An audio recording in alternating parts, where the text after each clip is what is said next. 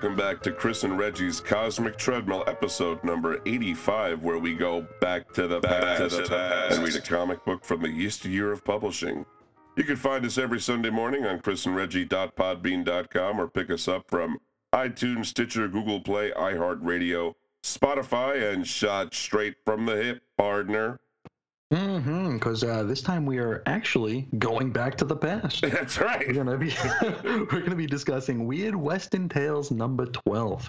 It's cover dated July 1972 with a cover by Joe Kubert. Uh, we got several stories here. The first one's gonna be Promise to a Princess, written by John Albano with art by Tony DeZuniga.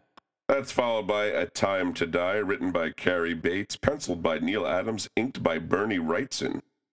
Hmm. Then we got Brothers, written by Sergio Aragonés and Denny O'Neil with art by Nick Cardy. And then The Treasure of the Flaming Arrows, written by Ed Herron, art by Carmen Infantino. The whole book was edited by Joe Orlando and Mark Hanerfeld. And the cover tells us this is 52 big pages. Don't take less. Only 25 cents. Mhm, All Take that, other comics. That's right, you loser comics. so, uh, just a little bit of preamble here. We wanted to do this comic because this is sort of a blind spot for both Chris and myself, Western comics. Yes. Um, Mhm. Of course, we know we're aware of them, and we've talked a little bit about them on the show, but could never claim to have sat and down and read a stack of them, and I still haven't sat down to read a stack of them. But True. uh, through, through this show, we hope to get more familiar with them because they were a huge genre uh, in comics and in America for the 50s and part of the 60s.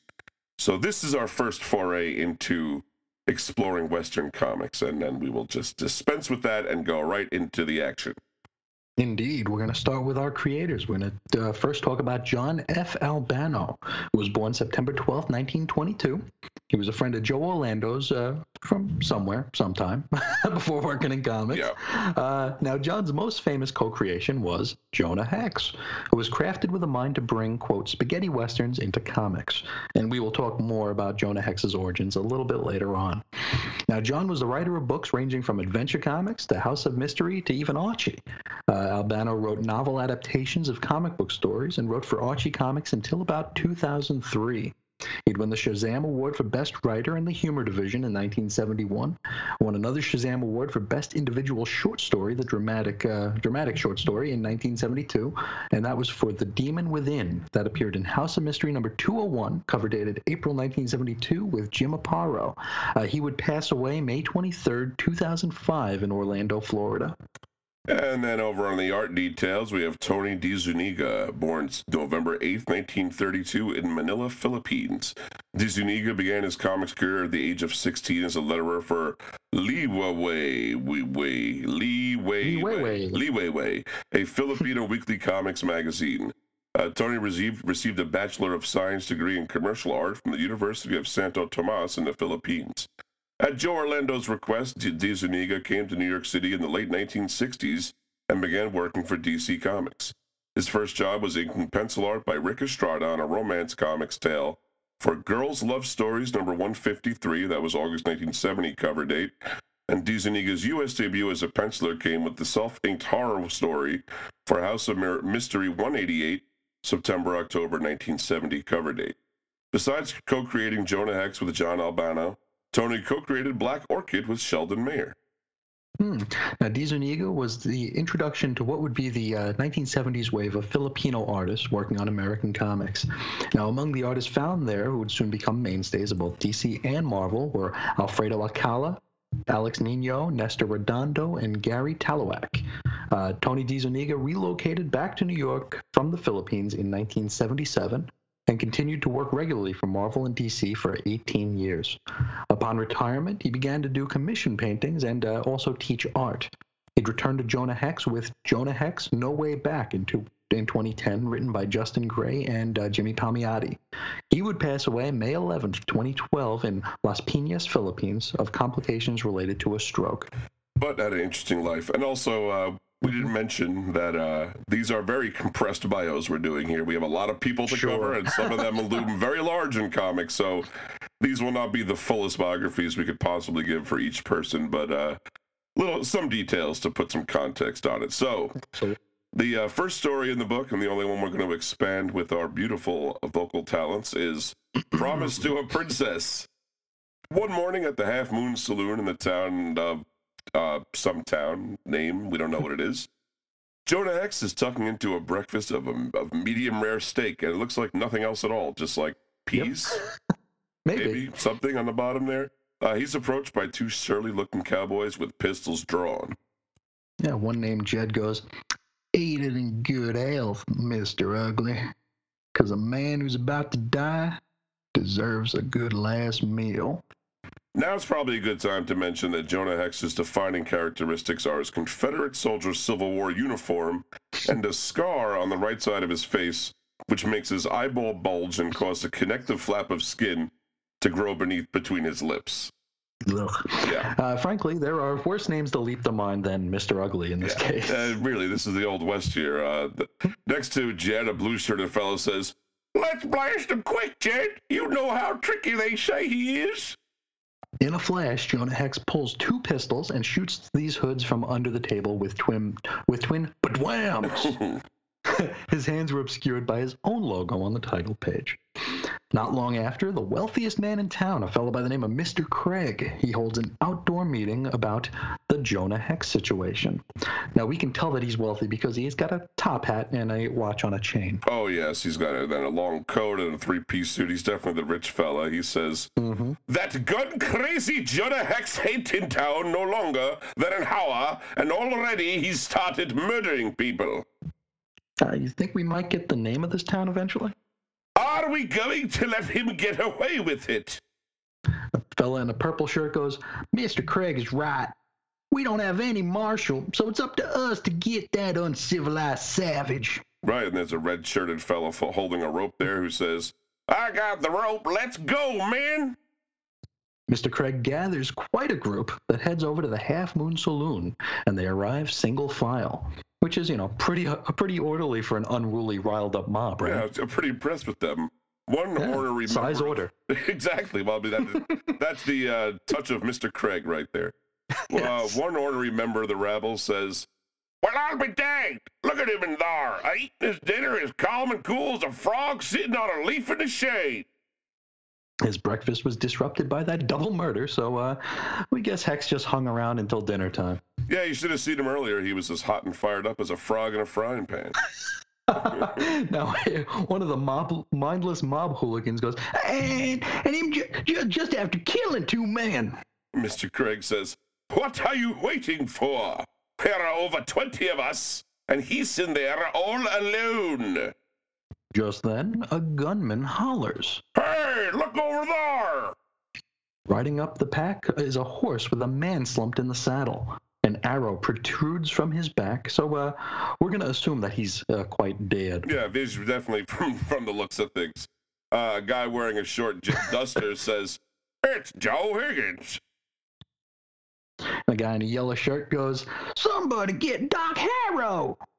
But minutes later, Doc Harrow shows up and says, Too late for me to help this man, boys. You should have sent for the Undertaker. Though, if you wait a couple of days, you can call for the sanitation department. probably, uh, one fellow who looks quite a bit like Jerry Garcia goes, Those blasted red savages are starting up again, man. Mr. Craig says, We'll take care of them rotten engines just as soon as we finish with the gunfighter. The bartender goes, Jonah just ran out of town, Mr. Craig. What? You let that venomous barbarian escape? Why didn't you call out to us, man? I'm a bartender, gentlemen, not the town crier. Uh, the bartender goes on to explain that the two guys Jonah Hex shot happened to be the bounty he was in the process of hunting. And besides, they, you know, they pulled their guns first. It's true. Uh, Mr. Craig says, The important thing is we're rid of him. Now we can concentrate on doing something about those filthy savages. We jump to the following day, many miles from the nameless town, as Jonah bathes in a mountain stream. He's bathing shirtless in a, in a mountain stream. Uh, now, uh, from off panel, a uh, child's voice. Paleface cannot wash evil from body with water. It's just the most adorable little Native American girl in white moccasins and a white suede skirt. Jonah Hex goes, Huh? Little squaw? What? This little squaw has Jonah's gun trained right on him. And she tosses him his clothes. You will dress quickly, for I, little fawn, make you my prisoner. Oh, aren't you just the sweetest little kidnapping sociopath I ever seen? Jonah Hex ends up, stands up to Little Fawn, but she reveals her pet wolf, Iron Jaws, who, from the uh, looks of this panel, suffered a stroke recently. right? What happened to half his face? But uh, still plenty dangerous, I'm sure. We don't want to mess with him. Uh, Little Fawn rides Jonah Hex's horse, which, by the way, is named General, and trains his pistol on him in a, forced, in a forced march. While marching, she explains that she, she was picking berries and got lost, so along with taking Hex prisoner of the village, they've also got to find the village. So that's uh, Sure. two things going on. Eventually, they come to a very thin and rickety rope bridge crossing a high span. yeah, Jonah goes, Hey, you ain't figuring on us crossing this rickety old bridge, are you? Bridge hold us easy. Go! You're a loco, female. This wood's so rotted it'll never. Go! Begrudgingly, Jonah Hex steps onto the bridge ahead of Little Fawn and General, and but once they uh, they're all on the bridge, it breaks with a snap. Crash! In the commotion, Little Fawn fires Jonah's gun with a bam, and Jonah is winged in the shoulder. Yeah, Little Fawn, Iron Jaws, and Jonah Hex in general tumble into a narrow river below. The horse and the wolf get out okay on their own, but Jonah Hex saves Little Fawn. Uh, because there's no way this young survivalist would ever know how to swim, right? Yeah, she's a crack shot and she rides a horse, but swimming, it's a, that's out for her. She couldn't possibly Mhm. do it. Uh, she's in there drowning, going, Little Fawn, me too. Wound Paleface with fire stick. Uh, shut your miserable mouth, you dang female buzzard. Is this what homeschooling's like? I think so, right? I Basically. think so. Uh, Jonah makes it to the riverbank with Little Fawn in tow. He thinks. He says, Whew. Now look at her, passed out on me. Ought to leave her right there. But no, he grabs Little Fawn and hops up on his horse. Only reason I ain't, the desert sun probably got me a little touched in the head. I mean, if you know you're touched in the head, usually you would, you know, do something up anyway. Uh, Sure. So, uh, Jonah rides with Little Fawn. Iron Jaws is following loyally behind until nightfall. Then he's spied by a band of Indians atop a cliff. one of them draws a bow, but then Yeah, bald guy, except for a ponytail, says, Wait, Paleface not alone. Is that not daughter of Chief Hoy Holds in Arms? who's Chief holds in arms?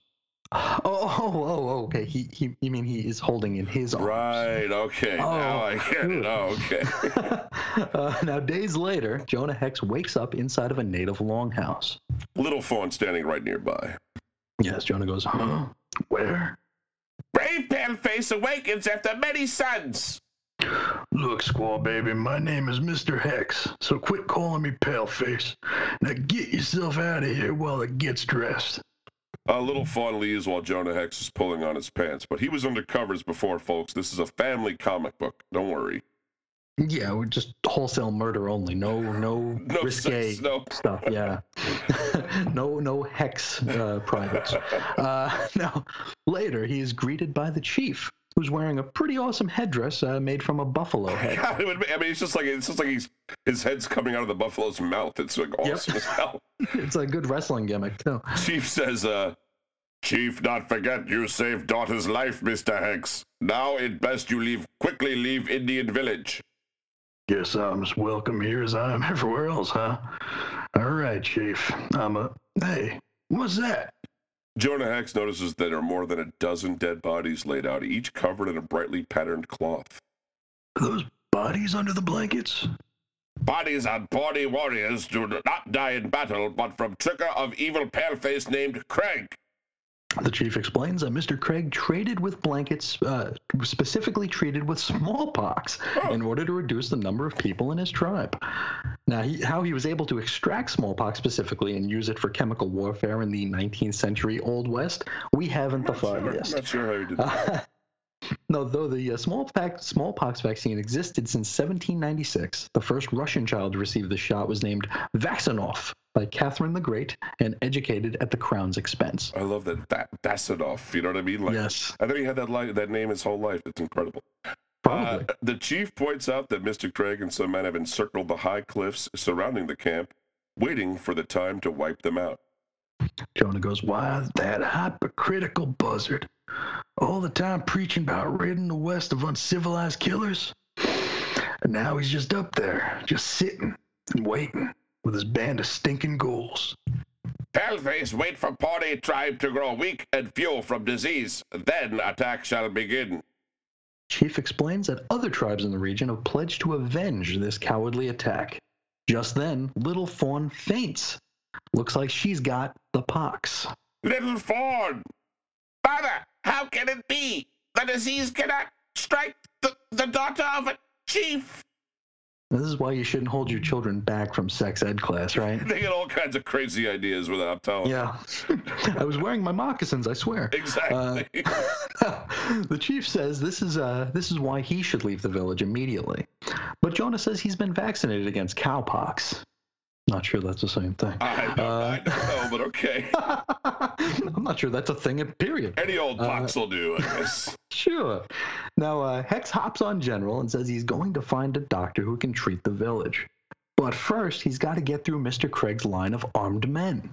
Huh? Will Craig's warriors not stop you? Reckon they'll try. Only I don't think any of those farmers up there have ever had their baptism of fire. And I got a hunch they ain't gonna be particularly partial to it. Then Hex begins riding right towards Craig's men. Yeah, so Hoodlum in an all blue outfit goes, Clem, look! An engine coming this way! Clem observes through an old timey spyglass and says, Yeah, hey, they ain't no engine. That's Jonah Hex. Then a guy in pink shirt and purple pants, whose voice I forgot how, how I did it earlier, goes, We better pass the word along to Mr. Craig or get some more men over here in a hurry. And the caption tells us what ensues. It says, But before the line can be reinforced, a burst of charging men in horse flesh descends upon the untrained vigilantes, shouting and cursing to unnerve his startled adversaries. Jonah Hex's blazing guns fill the air with the acrid smell of burning powder.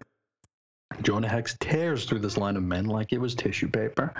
We jump ahead hours later, and Jonah arrives at the doctor's house, only to find his wife. She says, I'm sorry, but my husband left for Winston Mills this morning. There's a man over there he had to operate on. So Jonah beats his horse senseless, riding as fast as he can to Winston Mills. However, when he arrives, A farmer there in a pink shirt says, Doc performed a surgery on my brother and then went out for Green Valley, mister. He's got a patient over there who. I heard, partner. I heard. I'll get me a fresh horse, and you can rest until I come back for you, General. It's almost morning by the time Jonah reaches Green Valley where he finds the doctor. Jonah explains the situation, but the doctor's prognosis is grim. Well, isn't much I can do for someone who's already contracted the disease, Mr. Hex. But I'll give you some medication that'll ease the discomfort and bring down the temperature. Anything that'll help, Doc, but hurry. Hex grabs the medicine from the doctor and gallops off, gallops off, and Doc Harrell calls after him. Plenty of rest and cool fluids will help too. Right, right. Little little Fawn's plenty tough. Sh- she'll make it all right. Sure, there's no reason to feel pessimistic about the situation at all. Uh, everything's going to be a-okay. Uh, and to prove that, Jonah Hex rides his weary horse back to the Pawnee Indian camp, and to his horror finds Jonah's stomach slowly sickens as he surveys the de- gruesome scene of unbelievable carnage. Another sharp denial of man's claim that he has risen above the level of primates. Another example of the depths to which an the animal known as man can sink. Didn't the story begin with Jonah Hex shooting and killing two people inside of a saloon d- during broad daylight? Yeah, no, that was a bounty, Chris. That was fine. Oh, if, okay. if it's a bounty, there's no problem. Perfectly uh, on the level. right.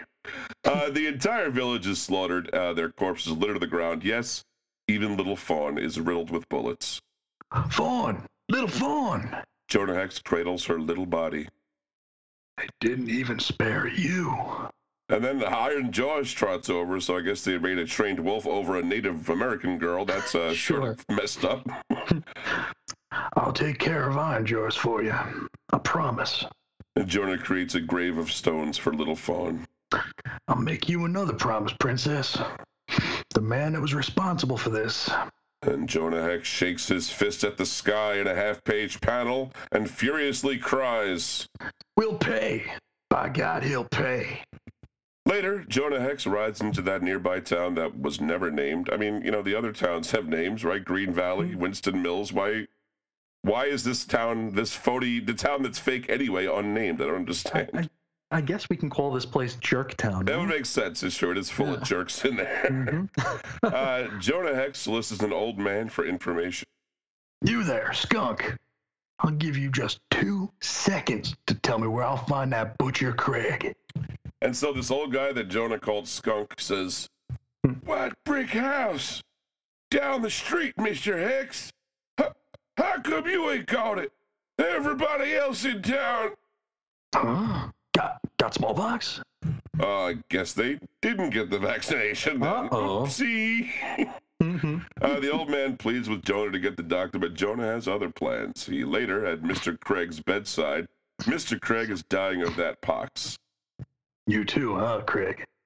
Well, reckon I just can't do it. Reckon I'm gonna have to give you this medicine that'll make you well after all. Mr. Hex, anything. I'll give you anything. Please don't let me die. And then Jonah produces a pink bottle. Guess I'm not as uncivilized as I thought I was. You're a gentleman, merciful and forgiving. Mr. Craig lifts the bottle to his mouth. However, before he can sip anything, Jonah Hex shoots right through the glass. Ooh, that's cold. I mean, that's a, that's a Mhm. sick prank. Uh, minutes after that, Jonah Hex, Iron Jaws, and General have assembled in the middle of Jerktown. Let's go, boy. You too, Iron Jaws. Our business is finished in this town. the end. And as we will find out later, uh, Iron Jaws did become a regular member of uh, his uh, Of the troop. the troop right there. This is uh, where I guess the origin of Iron Jaws here. Yes, we're, we're collecting party members. That's right. But uh, let's go ahead right to that next story. Yes, first we're going to talk about the creative team. Uh, we'll start with uh, the writer Cary Bates. Born in 1948 in Pennsylvania, began submitting ideas for comic book covers to DC Comics when he was 13 years old, and a number of them were bought and published. The first of those was uh, the cover of Superman number 167, February 1974 cover, and it was drawn by Curt Swan. Bates began to sell stories to DC when he was 17. Uh, Bates began working for DC Comics in 1963 and is best known for his work on such titles as Action Comics, Captain Atom, Flash, Superboy and the Legion of Superheroes, and Superman. Uh, Infantino returned to the Flash uh, to jump across the table with uh, issue number 296 is April 1981, and he and Bates collaborated onto the series until its cancellation with issue number 350. This was October 1985. Uh, Bates became the editor as well as the writer of the Flash title during his time and oversaw it until its cancellation. And yes, he wrote and oversaw the trial of the Flash. Yeah, I mean he's he's often equated with being the pre-crisis Flash guy. Yeah, Uh, very pretty much so. just he was on it for just a long time during that whole trial of the Flash. Yeah, Uh, absolutely. Uh, Bates's final Superman stories were Trapped in IMP TV in Superman number 421, drawn by Curt Swan, and Superman for a Day in Action Comics number 581, drawn by Kurt Schaffenberger, both cover dated July 1986. In I wonder 19 what happened after that. I don't know. Uh, yeah, I think, I think he was fine after that. It just went on normally, yeah. Uh, in 1987 and 1988, he wrote sub stories for Marvel Comics' New Universe line and created the Video Jack series at Epic Comics with Keith Giffen. Cary was head scriptwriter on 1988 and 1992 live action Superboy television series. In 2008, he returned after a 20 year absence to Marvel and wrote True Believers, drawn by Paul Gulacy, uh, a limited series about a team trying to uncover secrets in the Marvel Universe. And he made a return to writing Superman in an Elseworld story titled Superman The Last Family of Krypton, which was published in August 2010. Yes, we got the artist Neal Adams, born, uh, and again these are short. these are these are brief because uh, Mr. Adams could have a much longer He- bio. and, and even shortened, we have quite a bit to say about him. But we do. now he was born June 15th, 1941, on Governor's Island in New York City. Uh, he was the son of a naval officer, and he spent some of his childhood in Germany. He attended the School of Industrial Art High School in Manhattan and graduated in 1959. Post graduation, Neal attempted to find work in comics, landing some inking work at Archie. Uh, not finding enough work, however, Neal Adams went to work in advertising. Uh, they specialized in uh, comic book style advertising. Uh, Neal Adams drew the Ben Casey comic strip, based after a fairly popular television show at the time. Uh, his first daily strip, which carried an Adams signature, appeared November 26, 1962, and the final strip appeared Sunday, July 31st, 1966. Neal Adams' story is very long and interesting and definitely worth its own episode, but the hits of it are. There's a lot of hits, boy. There are. Uh, Neal returned to DC, made his DC debut as penciler inker of the eight and a half page story It's My Turn to Die, written by Howard Liss in Our Army at War number 182. That was July 1967 cover date. After working on several DC Comics titles like The Adventures of Jerry Lewis and Superman's girlfriend Lois Lane, the first instance of Adams drawing Batman was an interior story. Uh, in an interior story was the Superman Batman Revenge Squads in World's Finest Comics number 175. That was a May 1968 cover date. Adams succeeded co-creator artist uh, Carmen Infantino in drawing Dead Man with the 17-page story An Eye for an Eye in Strange Adventures number 206, November 1967 cover date. And I think that's when he really uh, his uh, star started to take off. sure. Adams went on to draw both the covers and stories for issues 207 to 216, that was December 67 to February 69 cover dates, and took over the scripting with 212, June 1968. While continuing to freelance for DC, Adams in 1969 also began freelancing for Marvel Comics. There he teamed with Roy Thomas on X Men, which back then was on the verge of cancellation. And starting with issue number 56, May 1969 cover, Adams uh, penciled, colored, and, according to Thomas, did most of the plotting, including the entire plot for issue number 65. Adams had his first collaboration on Batman with writer Dennis O'Neil. Uh, now, the duo, under the director, direction of editor Julie Schwartz, would revitalize the character from its campy take during the Bill Dozier produ- produced Batman TV show that was 1966 through 68. Uh, now, their first stories were the Secret of the Waiting Graves in Detective Comics number 395, that was cover dated January of 1970, and Paint a Picture of Peril, that was in Detective Comics 397, March 1970, with a short Batman backup strip written by Mike Friedrich and drawn by Neal coming in between. That was Batman number 219, February 1970. Uh, together, Adams and O'Neil also revamped Green Arrow. Adams updated Green Arrow's visual appearance by designing a new costume and giving him a distinctive goatee beard for the character, and that, that appeared in The Brave and the Bold number 85. This is the August September 1969 issue. Uh, they rechristened Green Lantern Volume 2 as Green Lantern Green Arrow. That was in issue number 76, April 1970. And O'Neil and Adams teamed these two superheroes up in a long story arc in which the characters undertook a social commentary journey across America. Now, this story would, this series would end with issue number 89. This was May 1972 cover. Yeah, 13 issues, right? So it's not better. But am I doing the math right? Yes, 13. Okay. uh, the last complete story that Adams drew at DC before opening his own company, which was called Continuity Associates, was the oversized Bat- Superman versus Muhammad Ali in 1978, which Adams has called a personal favorite. He was a fierce defender of creators' rights, and Neal Adams helped form the Comics Creators Guild in 1978, which over three dozen comic book writers and artists joined. Neal Adams spent much of the 1980s and 1990s doing independent projects for Continuity Associates, which was just like where he started out, an advertising company uh, that specialized in comic book style work. In 2005, Adams returned to Marvel to draw an eight page story for the giant size X Men number three. In 2010, Adams returned to DC Comics as a writer and artist on the miniseries Batman Odyssey, and he continues to write and draw miniseries as well as do occasional work for Marvel to this day. Neal lives in New York with his wife Marilyn, and they have three adult sons, at least one of which who works in comics also. Uh, then Bernie Wrightson, also known as Bernard Albert Wrightson. I would say he'd be the inker here, but it's it's large enough that I feel like we had to mention him. Uh, born October 27th, 1948, in Dundalk, Maryland. He received training in, in art fo- from watching John Gnaggy on television. Gang Nagy? John Nagy, I'm going to say, as well as through a correspondence course from the famous artist school. And John Nagy was a self taught artist, best remembered for being America's original television art instructor, hosting You Are an Artist on NBC. Now, in 1966, Wrightson began working for the Baltimore Sun newspaper as an illustrator. The following year, after meeting artist Frank Frazetta at a comic book convention, he was inspired to produce his own stories. In 1968, he showed his art to DC Comics editor Dick Giordano and was given a freelance assignment. Wrightson began as spelling his name Bernie, B E R N I, in his professional work to distinguish himself from an Olympic diver named Bernie Wrightson with an E. Uh, he would later restore the final E to his own name. Uh, in 1968, he drew his first professional comic book story. This was The Man Who Murdered Himself, and it appeared in House of Mystery number 179. This is the March April 1969 issue. Uh, he continued to work on a variety of mystery and anthology titles for both DC and a few years later, its principal rival Marvel Comics, on titles such as Chamber of Darkness and Tower of Shadows. Along with writer Len Wein, Wrightson co created the Muck Creature Swamp Thing. That was House of Secrets number 92, July 1971 cover date.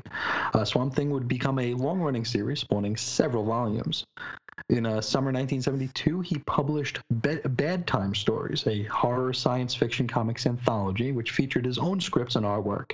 This was from the period of 1970 through 1971 they covered. Uh, now, in January 1974, he would leave DC to work at Warren Publishing. Uh, for those black and white horror comics magazines, he uh, produced a, a series of original work as well as short story adaptations. Yeah, and besides Swamp Thing, a lot of people know him best, I think, from that Warren work. It always always pops up, and, and a couple of things we'll mention right now, uh, going on, continuing in his life. Uh, he joined a coalition of like-minded artists in 1975, and he largely es- eschew commercial work after that. At this time, he started producing artwork for numerous posters, prints, calendars, even a highly detailed coloring book. He also drew sporadic comic stories and single illustrations for National Lampoon magazine from 1973 to 1983. Bernie spent seven years drawing approximately 50 detailed pen and ink illustrations to accompany an edition of Mary Shelley's novel Frankenstein. That came out in, I don't know what of the year here, but 78 or something like that. It's Probably, yeah. pretty crazy. In 1983, Bernie writes and illustrated the comic book adaptation of the Stephen King penned horror film Creepshow. This uh, led to a long series of collaborations with Stephen King over the years. During production on the 1984 film Ghostbusters, Wrightson was among the artists hired by the associate producer to provide concept art. Bernie continued to work for DC, Marvel, and independent publishers throughout the 1980s and 1990s, and then he announced in January 19, in January 2017 that he is retiring from comics due to a battle with cancer. He died not long after that, March 18th, 2017, in Austin, Texas. Now, all those uh, creators we just uh, went through wrote an El or produced an El Diablo story, a, a Time to Die. Uh, now we open this story with Lazarus Lane, aka El Diablo. Uh, he first appeared in All Star Western number two, October 1970, by Robert Kanigher and Gray Morrow. Uh, now Lane was originally a bank teller who was nearly killed by a gang of thieves and falls into a coma after being struck by lightning. Uh, after being revived by Native American shaman uh, or shaman Wise Owl, Lane becomes the vigilante El Diablo. And he sort of looks like Zorro, but uh, the mask is uh, red and blue. Yeah, we could even go so far as to say sort of a Zorro ripoff, right? Maybe a little bit. uh, Maybe so. Uh, in this story, El Diablo finds a young native separated from his grandfather during a sandstorm. El Diablo is prepared to take him back to his village, but the boy convinces him to take him to a nearby cave where the boy is sure that his grandfather has sheltered. Inside the cave, they find the boy's grandfather's dead body and a canteen with a stencil from the U.S. Army.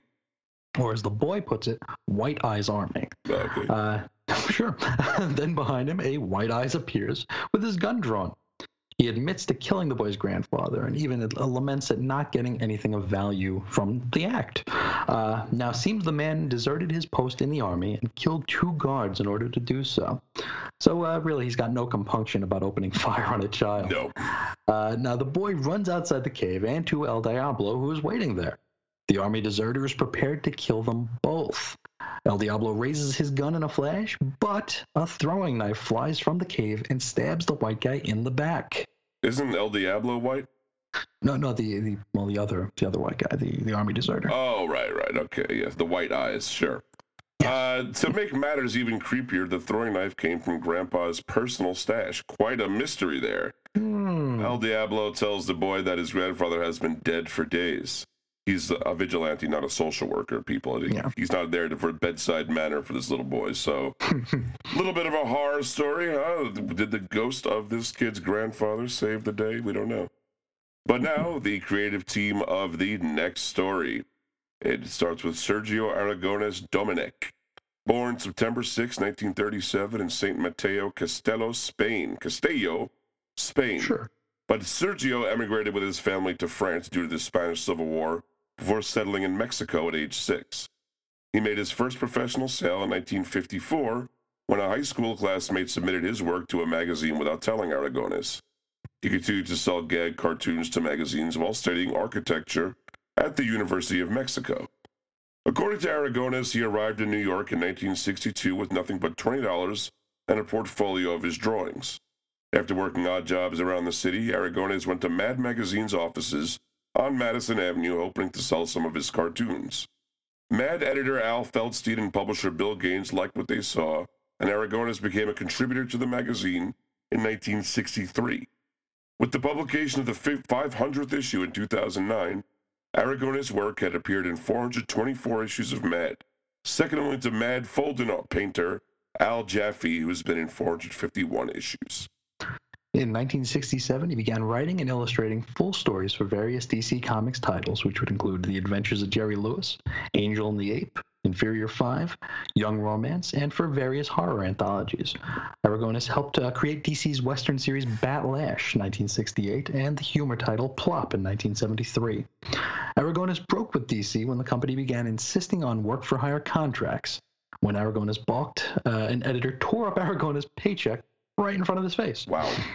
Yeah, that's cold hearted. Sure. Now, Aragonés had created the humorous barbarian comic book Groo the Wanderer with Mark Evanier in the late 1970s, but the character did not appear in print until 1982. That was in Destroyer Duck Number 1, May 1982 cover. Uh, the title was initially published by Pacific Comics, uh, briefly by Eclipse Comics, and then eventually Marvel Comics under the Epic Comics imprint. And this imprint, uh, of course, allowed creators to retain copyright. Uh, then it went on to Image Comics, and it's currently coming out through Dark Horse Comics. Yeah, that might be one to cover. But been really through the wringer that character. Uh, Sure has. I used to read that as a kid all the time. I loved it. Hmm. Uh, now Dennis J. O'Neil, who I guess I would have to say, I, I think what happened here was Aragonés did the plot. And I'm Dennis guessing, did the right? scripting. It doesn't really break it down that way. They're both like kind of listed as co-writers, but I'm, I'm Yeah. thinking that's what happened here. Uh, he was born May 3rd, 1939, in St. Louis, Missouri. Graduated from St. Louis University around the turn of the 1960s with a degree centered on English literature, creative writing, and philosophy. Uh, from the, he, there, he joined the U.S. Navy just in time to participate in the blockade of Cuba during the Cuban Missile Crisis in 1962. After leaving the Navy, O'Neil moved on to a job with a newspaper in Cape Girardeau, Missouri. And this attracted the attention of Missouri native Roy Thomas, who invited Dennis to New York. Roy, of course, at that time was managing editor of uh, Marvel Comics, or whatever the title was they gave him. I don't know. He was he Something like that. Yeah. kind of running the show a little bit over there. When Marvel's expansion made it impossible for Stan Lee to continue writing the company's entire line of books, Lee passed as much on to Roy Thomas as he could. But they still needed writers, so Neil took the reins for a short term run of Doctor Strange stories in Strange Tales, pending six issues.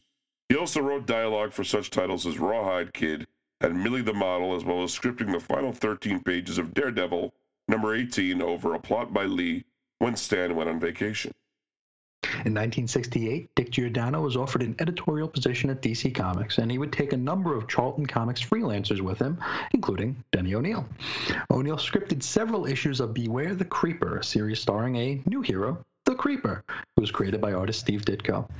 Uh, from there, DC moved O'Neil over to Wonder Woman and to Justice League of America.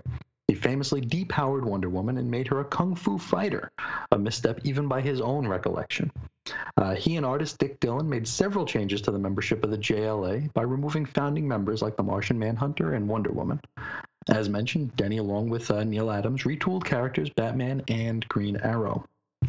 Denny would return to Marvel in 1980, joining the editorial staff and working on such titles as Daredevil, Alpha Flight, Power Man and Iron Fist, G.I. Joe, A Real American Hero, and Moon Knight. Uh, he then later he'd go back to DC Comics to become the lead editor for the Batman Group. And this is a job that he held during the during the salad days of the 90s. Yeah. Uh, during the uh, Knightfall storyline, and uh, I'm sure that was a very, very good time to be. No, no man's books. land. Also, there are a bunch that are there, but you know, he, he's. If you want to know who's the night who who organized that Knightfall thing? That was him. Yes, and he also wrote, I think, every single issue of the uh, the hundred issue Azrael series that Wow, uh, came all out right. after that too. Oh, well. Uh, now, O'Neil spent several years in the late 1990s teaching a writing for comics course, and this was at Man- Manhattan School of Visual Arts. And he still lives in New York, and he's married with to his wife, uh, to his to his wife, to his wife, Mary Fran. Yeah, oh, you got her name right at least. That's uh, the easiest one. go. Uh, now, Nick Cardy, aka Nicholas Vis- Viscardi, or Vicardi, I don't know, Vic Viscardi, we're going to say. He was born October 20th, 1920, in New York City. He attended the Art Students League of New York studying life drawing, and Cardy entered the comics field working for Eisner and Iger, an early comics book packager, around 1940. He worked on Fight Comics, Jungle Comics, Conga Comics, and Wings for Fiction House Publications through that packager. He did World War II military service from 1943 to 1945, earning two Purple Hearts for wounds suffered as a tank driver in the armored, in the armored cavalry. And he began his army career with the 66th, 66th Infantry Division, during which time he won a competition to design its patch, created a snarling Black Panther logo. And we don't mean Black Panther, but an actual panther that was black. Yes. Uh, in 1948, Cardy began his decades long association with DC Comics, starting with the comic book Gangbusters. This was uh, issue number six, October November 1948 cover date. Uh, from 1962 through 68, he drew the first 39 issues of Aquaman and all of its covers through the final issue, ran 56 issues, ending in April 1971 cover. Uh, Cardy first drew the Teen Titans in The Brave and the Bold number 60. This July 1965 cover date. And uh, the team was spun off into their own series with Teen Titans number one in February 1966 cover. And from 66 through 73, Cardy penciled or inked, sometimes both, all 43 issues of the series. Nice. Uh, yeah, it's a heck of a run. Now, uh, Cardy became the uh, primary DC cover artist from uh, the early to mid 1970s and uh, would leave the comics industry in the mid 70s for the more lucrative field of commercial art. Uh, he would pass away due to uh, congestive heart failure on November 3rd, 19, I'm sorry, 2013 in Florida. Yeah, not too long ago, but it seems like he had a nice long, uh, long run out there. Yeah. Now, the, all those creators work together for a story. Believe it or not, we're not just rattling off bios in this episode. Yes. We're still talking about West, Weird Western Tales number 12 here, folks. And the story here is colloquially called Brothers. However, on the opening page, it appears to be titled Bat Lash, worth 2000 Hey, part two, right? Wouldn't you say? uh, it's actually continued from All Star Western Volume 2, number 11. May 1972 by the same creative team. They just renamed the series as this. Hmm. This well, that's what this was called. Weird Western Tales number 12 is the first issue of Weird Western Tales. Before this, it was All Star Western Volume 2. And this story itself is actually re- reprinted from Bat Lash number 7, November 1969, where it ran as one story running throughout the issue. So that's why there's no title on part two. It was in the first half of the book of the story. Anyway, Bartholomew Bat Aloysius Lash debuted in Showcase number 76, August 1968 cover. This issue was written by Sheldon Mayer, though Carmine Infantino claims to have essentially rewritten it. Uh, but the character was created by Carmine Infantino and Joe Orlando, later embellished by Sergio Aragonés. Denny O'Neil would dialogue over Aragonés' plots, and Nick Cardy would provide art for the Bat Lash series, lasting seven issues. Bat is sort of a rambling ladies' man, a professed pacifist that uses his silver tongue to get out of scrapes. Oh, and uh, copious gunfire also.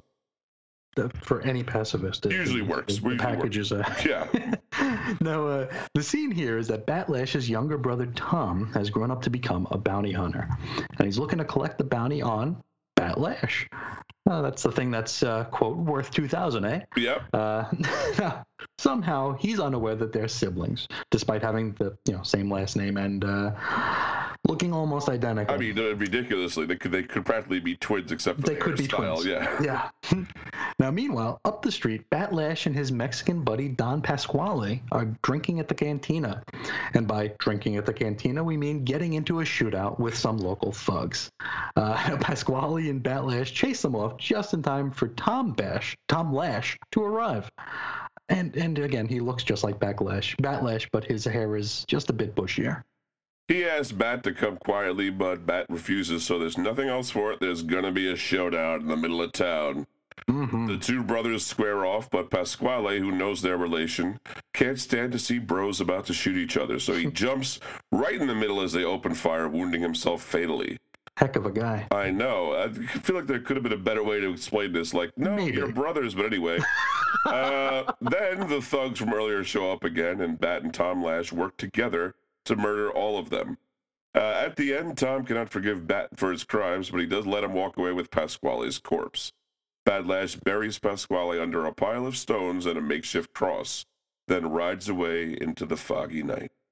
You know, I think I've been using the word pacifist wrong all these years. Yeah, I think I think by Old West standards, this would be considered pacifist because he, he, he did. Not everyone got a gut shot. That that's how you know someone's really mad at you. didn't is if suffer, they yeah. you bleed out like that. Well, that wraps up our Bat Lash tale. We're going to jump to the next story, but first, we're going to meet some of the uh, creative team here. We got France Edward Herron, born July 23rd, 1917, in Ohio. Uh, he would grow up in West Virginia, though. Uh, Herron got his start in comics while he was a teenager with the, the with the Harry H. Hesler uh, packaging studio. That was 1937. He wrote and edited for uh, such Centaur Comics titles as Star Comics and Star Ranger Funnies. In 1939, Herron joined Fox Feature Syndicate, and that's where he first met Joe Simon and Jack Kirby. In 1940 through 41, Simon and Kirby hired Herron to uh, write stories for their new creation, Captain America, for Timely Comics. Hmm, I wonder if that Uh, went anywhere.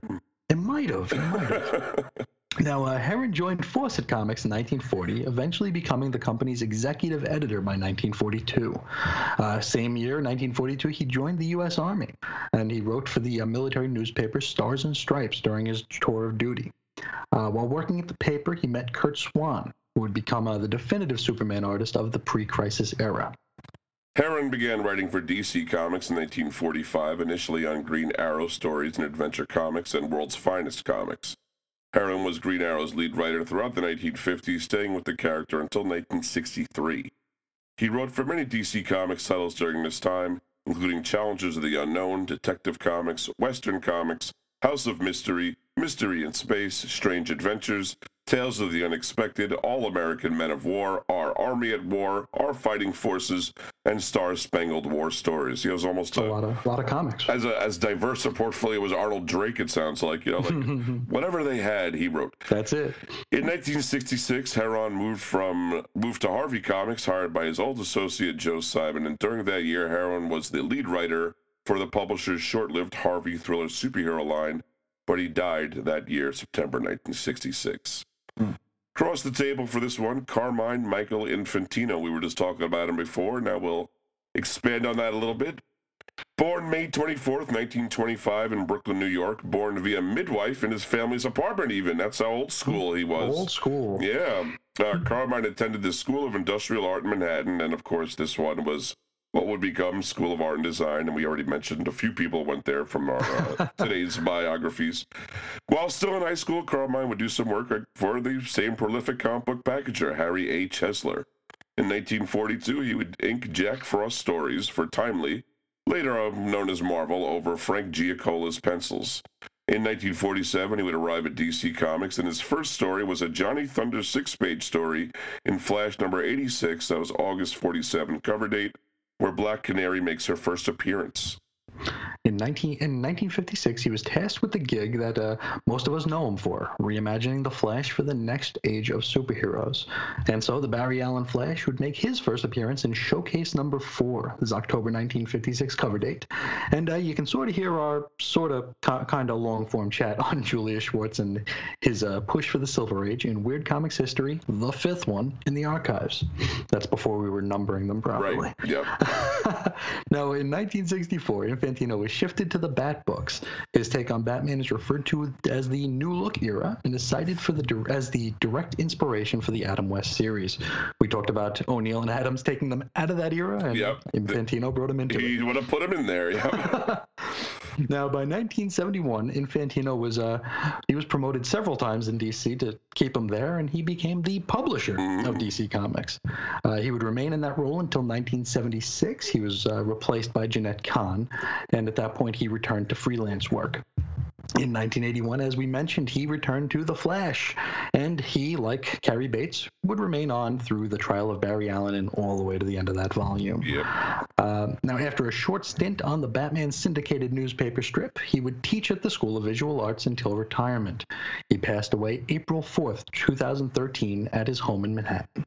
Right. And, uh, you know, again, we could do a whole episode on the man. We're just giving, giving you the, the quick hits that we can while we're dealing with all these stories. So this is the final story in the issue. This is Powwow Smith, Indian lawman in the Treasure of the Flaming Arrows. this story is actually a reprint from Western Comics number 58. That was August 56 cover date, where it was actually the cover story of that issue. Uh, Ohiyesa Powwow Smith first appeared in Detective Comics number 151. That was September 1949 cover, when the title still had a Western backup story by Don Cameron and Car- Carmine Infantino. Powwow Smith would remain a regular feature in Detective Comics for four years before headlining Western Comics, first appearing in issue number 43. That was January February 1954 cover, until its end in 1961. A story of him is that Ohiyesa left his native Red Deer Valley to learn more about the white man's world. His tracking and expert gun skills won him employment as a deputy sheriff and eventually the job of sheriff of Elkhorn. He prefers to be addressed by his proper name, Ohay- Ohiyesa, but the white citizenry take to calling him Powwow so stubbornly that he eventually gives up and accepts the nickname among them. So there's that. Yes.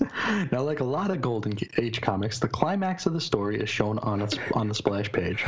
Uh, it gives away everything. Yep. Now, uh, we see Powwow Smith inside of a cave firing a flaming arrow at a bunch of powder kegs. Some nearby natives look pretty alarmed and uh, ready to fr- ready Sure. to flee, Yeah. as as you might imagine. Uh, Powwow is on the trail of the Native American criminal Laughing Crow. Laughing Crow evades him, so Powwow asks some Indians if they've uh, seen any strangers passing through.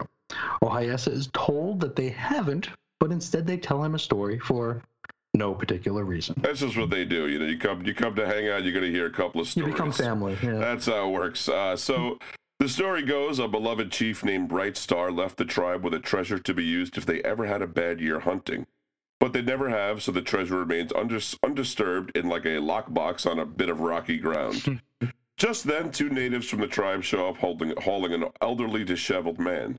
He shows a beaded belt that signifies he is a descendant of Chief Brightstar, and therefore he is the rightful heir of this treasure. As proof, the old man points out that only a member of Bright Star's bloodline can even handle the treasure. A couple of Indians try to touch it, but as they approach, flaming arrows shoot out of holes in the ground. When the elderly man approaches, though, no arrows are expelled. After the old man is split with the treasure, Powwow examines his beaded belt and finds it's fraudulent for some reason. Like you have to, a trained eye is what you need on that one. Yes. now, figuring that the fix is in, Powwow Smith follows the elderly man's tracks to a cave hidden by a boulder just outside the village. This cave leads underground and to the holes that surround the uh, treasure box. Uh, before the elderly dude took it, that is. Right, right. Now, Ohiyesa Smith searches deeper into the cave and finds the elderly man with a gang of Indian hoodlums. The old man is actually Laughing Crow in disguise. What? Uh oh. now, after making some off panel preparations, Powwow Smith confronts Laughing Crow and his gang, reenacting the scene that we saw on the very title page of this feature. Uh, the gang runs out of the cave in fear and right into a net. Uh, they're captured by local law enforcement who, tur- who uh, turn Chief Brightstar's treasure box back over to, to its rightful owners.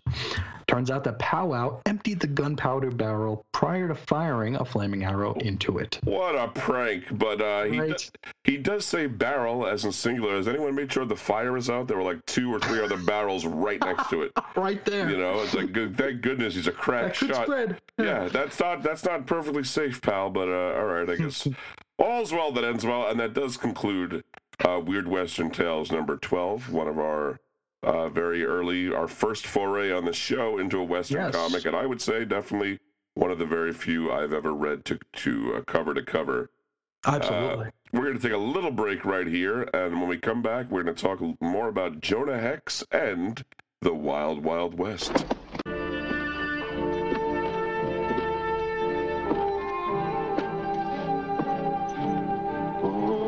Tiene el viento. Get three coffins ready. Huh?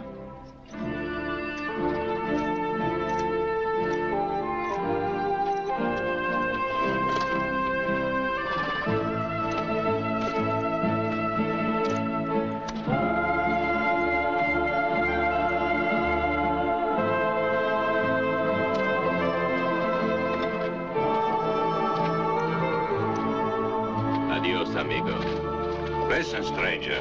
Didn't you get the idea? We don't like to see bad boys like you in town. Go get your mule. you let him get away from you? You see, that's what I want to talk to you about. He's feeling real bad. huh? My mule. You see, he got all riled up when you and fired those shots at his feet. Hey, you making some kind of joke? Mm, no. You see, I understand you men were just playing around, but the mule, he just doesn't get it. Of course, if you were to all apologize. I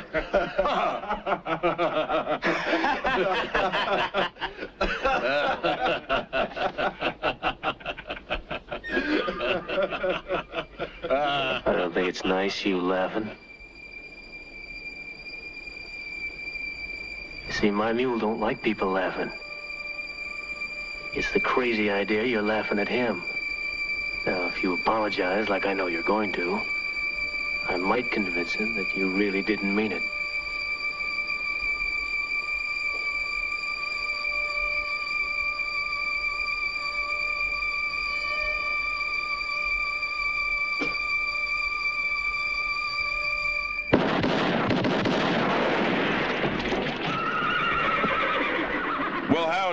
We are back to talk about the uh, titular character in the first story of this book, Jonah Hex. Full name Jonah Woodson Hex first appeared in a full page house ad for All Star Western Volume 1, Number 10 in November 1971, which was published in various November December 1971 dated DC comics, including a few of DC's War Comics line, as well as a half page version of the same house ad in Batman 237.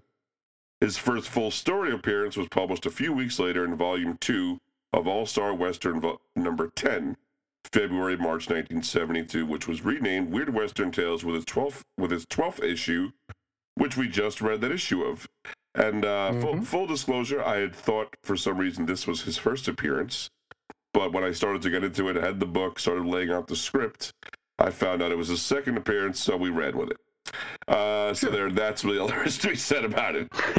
Uh, Jonah Hex headlined Weird Western Tales right up until issue 38, at which point Scalp Hunter took over the spotlight while Jonah Hex moved on to his own self titled series in 1977. That series lasted for 92 issues, with Michael Fleischer as the main writer and Tony DeZuniga providing much of the art. In a 2010 interview with Filipino journalist Ana Valmero, DeZuniga described the moment he first conceived the image that would become Jonah Hex. He said, When I went to see my doctor, I saw this beautiful chart of the human anatomy. I saw the anatomy of the figure was split in half, straight from head to toe. Half of his skeleton was there, half of uh, half his nerves and muscles. That's where I got the idea. It wouldn't be too bad if this distortion would be half. Now, Jonah was raised by an alcoholic father, Woodson Hex, and uh, Jonah was regularly beaten as a child. His father eventually stopped supporting him and would actually sell him into slavery with an Apache tribe when uh, Jonah was 13. This was 1851. Not a, not a great dad. Uh, not, a, not a wonderful right? dad, I would say. Yeah. Now, the Apaches would work him constantly until one day when he saved their chieftain from a puma. And so he was welcomed as a full fledged member of the tribe. The chief took Jonah in as his own son, but his adopted brother, Notanti, grew jealous. So he betrayed his brother during their manhood rite at the age of 16 and left Jonah for dead with their enemies, the Kiowa. Uh, he was rescued by a cavalry uh, patrol, although, although they, they shot him in the gut when he tried to stop their slaughter of Native Americans. Uh, and so he was left for dead a second time. He'd be nursed back to health by an old trapper in the woods. Uh, returning to his tribe's camp, he found them long since gone. Then, as Jonah grew into adulthood, he joined the United States Army as a cavalry scout. When the war erupted between the northern states and southern states, Jonah shifted his loyalties to the newly formed Confederate States Army and earned a commission as lieutenant in the 4th CS Cavalry. However, uh, over time, Hex could not reconcile his loyalties to the Confederate Army and the practice of slavery, so he gave himself up to the Union Army and inadvertently led them back to his camp. Eventually returning to his village in 1866, Jonah found that Noh-Tante had since, or his tribe, had since married someone that they'd both courted. He declared Noh-Tante's betrayal to the chieftain, but the accusations were denied and it was decided they would deliberate through trial by combat. Noh-Tante sabotaged Jonah's tomahawk, forcing him to cheat and end the fight with his knife. For breaking the rules of combat and killing his son, the chieftain declared that Jonah would be branded with the mark of the demon and exiled under penalty of death. And that's how he got that scar on his face. Hmm. Jonah became a bounty hunter, acquired a wolf named Iron Jaws in the story we just read. Uh, loved, lost, spoke homespun truths in the Old West. Uh, he'd be involved in Crisis on Infinite Earths in 1985 when he was summoned along with several other heroes to fight for the Monitor and dismantle one of the Anti Monitor's uh, structures, those big Yeah. tuning fork Tuning antennas. things, yeah. Yes. Now, Jonah Hex fought against the Shadow Demons alongside Bat Lash, Cyborg, Firebrand, John Stewart, Johnny Thunder, Nighthawk, Simon, and Scalphunter. Post. that's a, a motley crew there, yeah, really. Yes. Now, post crisis, Jonah Hex disappeared in a flash of light one night at a saloon in 1875. He was abducted from his own era and transported into a post apocalyptic Seattle, Washington in the far flung 21st century. the year 2050 to be precise so uh, we got some we got some Got a few coming. years to go, yeah. now, Jonah escaped his captor and he met a motorcycle gang called the Road Reapers.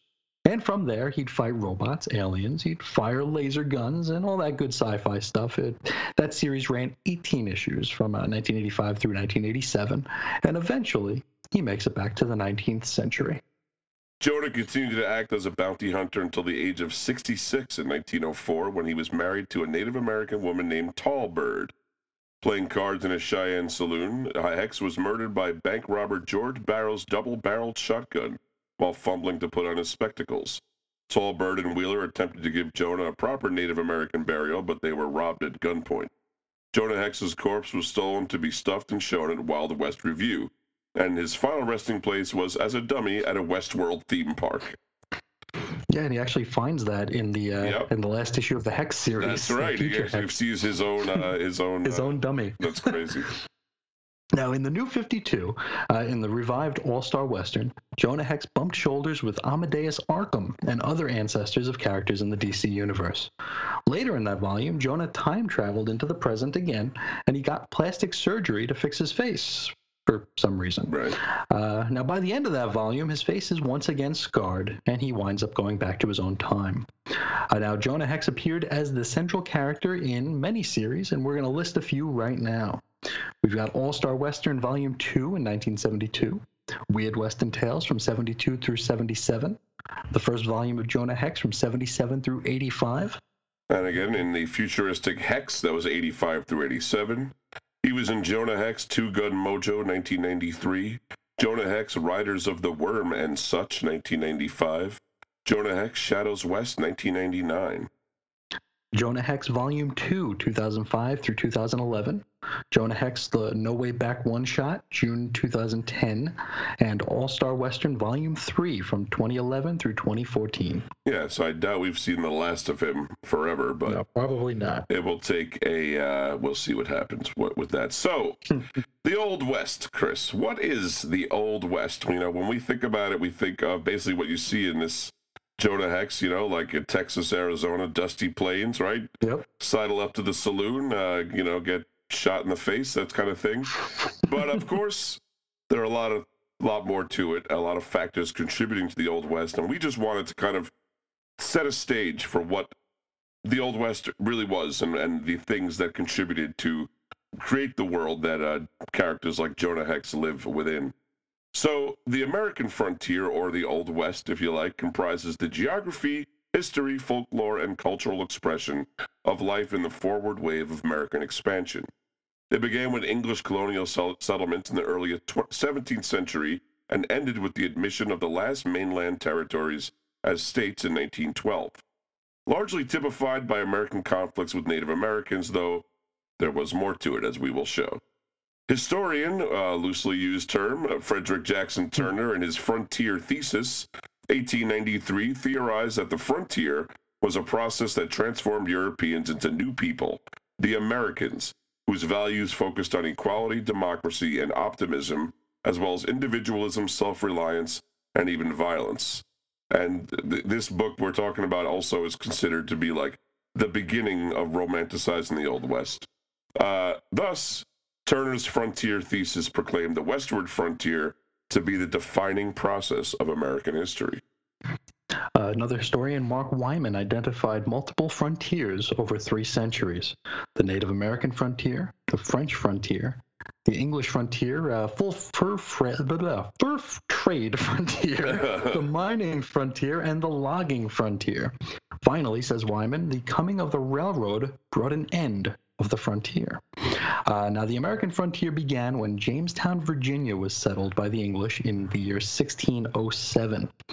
In the earliest days of European settlement of the Atlantic coast, down to about 1680, the frontier was essentially any part of the interior of the continent beyond the fringe of ex- existing settlements along the Atlantic coast, with occasional movements north into Maine and Vermont, south into Florida, and east from California into Nevada.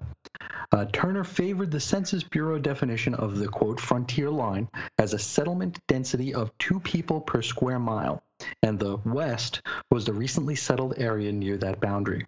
Thus, parts of the Midwest and the South, though no longer considered Western, have a frontier heritage along with the modern Western states. The Spanish and French established colonies along the interior of America, but they were more likely to stay put for longer and not jump further west like the British. Yeah, so you know, uh, when Andrew Greeley or Horace Greeley in the early 19th century said "Go west, young man," he was talking about Ohio, right? Yeah. talking about Michigan. He wasn't talking about California and like the West Coast. Like the West was, was anywhere outside of you know your basic uh, gaslight jurisdiction. Yeah. So, uh, and then here's an example of a fellow doing just that. In, in 1775, Daniel Boone blazed the trail for the Transylvania Company from Virginia through the Cumberland Gap into central Kentucky. It was later lengthened to reach the falls uh, of the Ohio at Louisville.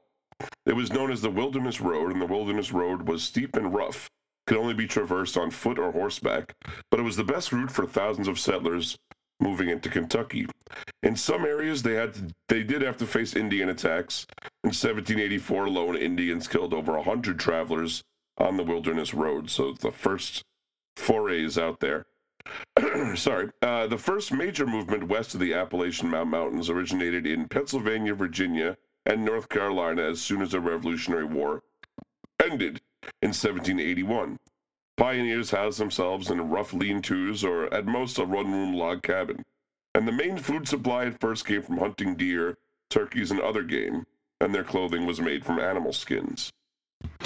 The Louisiana Purchase was the acquisition of the Louisiana Territory. It's 828,000 square miles by the United States from France in the year 1803. The U.S. under President Th- Thomas uh, Jefferson paid 50 million francs. That's uh, 11 million 250,000 American, and a uh, cancellation of debts worth 18 million francs, uh, which is 3 million 750,000 American, for a total of 68 million francs or 15 million dollars, equivalent to around 300 million today. Which would still be a So- big steal for that much uh, property. Exactly right. Yeah. now, uh, the territory contained land uh, that forms Arkansas, Missouri, Iowa, Oklahoma, Kansas, and Nebraska.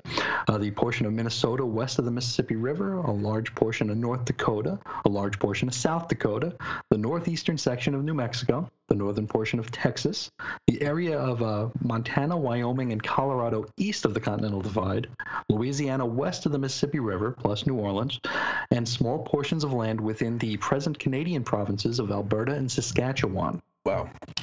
That's a lot of land. yeah. the Lewis and Clark expedition from uh, May 1804 through September uh, 1806, also known as the uh, Corps of Discovery Exposition, Expedition, was the first American expedition to cross what is now the western portion of the United States, covering some of the territory acquired in the Louisiana Purchase. Uh, so named because it was headed by Captain Meriwether Lewis and his close friend, Second Lieutenant William Clark. And we get into way more of this in uh, Treadmill episode number 41, in which we read Image Comics Manifest Destiny number one. It's available for you in the archives. Now, sticking with Manifest Destiny, that is, or was, the belief that the United States was preordained to expand from the Atlantic coast to the Pacific coast. The concept was expressed during colonial times, but the term was coined in the 1840s by a popular magazine which editorialized the fulfillment of our manifest destiny to overspread the continent allotted by Providence for the free development of our yearly multiplying millions. Right. So you see how the thinking is now turning towards. It's not just a matter of It's fate and preordained. exactly. Yeah. They, this is this is something exactly. This is their destiny to do this. This is not. Yep. This is a burden. The white man's burden is to go out and civilize the rest of the country. So this is really the thinking going forward from uh, the 19th cent- throughout the whole 19th century, and we'll see it here evidenced in the War of 1812, which marked the final confrontation between major Indian forces trying to stop the advance with British aid. The British war goal included the creation of an independent Indian state under British auspices in the Midwest. American frontier militiamen under General Andrew Jackson defeated the Creek Indians and opened the Southwest, while militia under Governor William Henry Harrison defeated the Indian British alliance at the Battle of Thames in Canada at 18, in 1813. To end the War of 1812, American diplomats then negotiated the Treaty of Ghent, signed in 1815 with Britain. They rejected the British plan to set up an Indian state in U.S. territory south of the Great Lakes. They explained the American policy toward acquisition of American lands.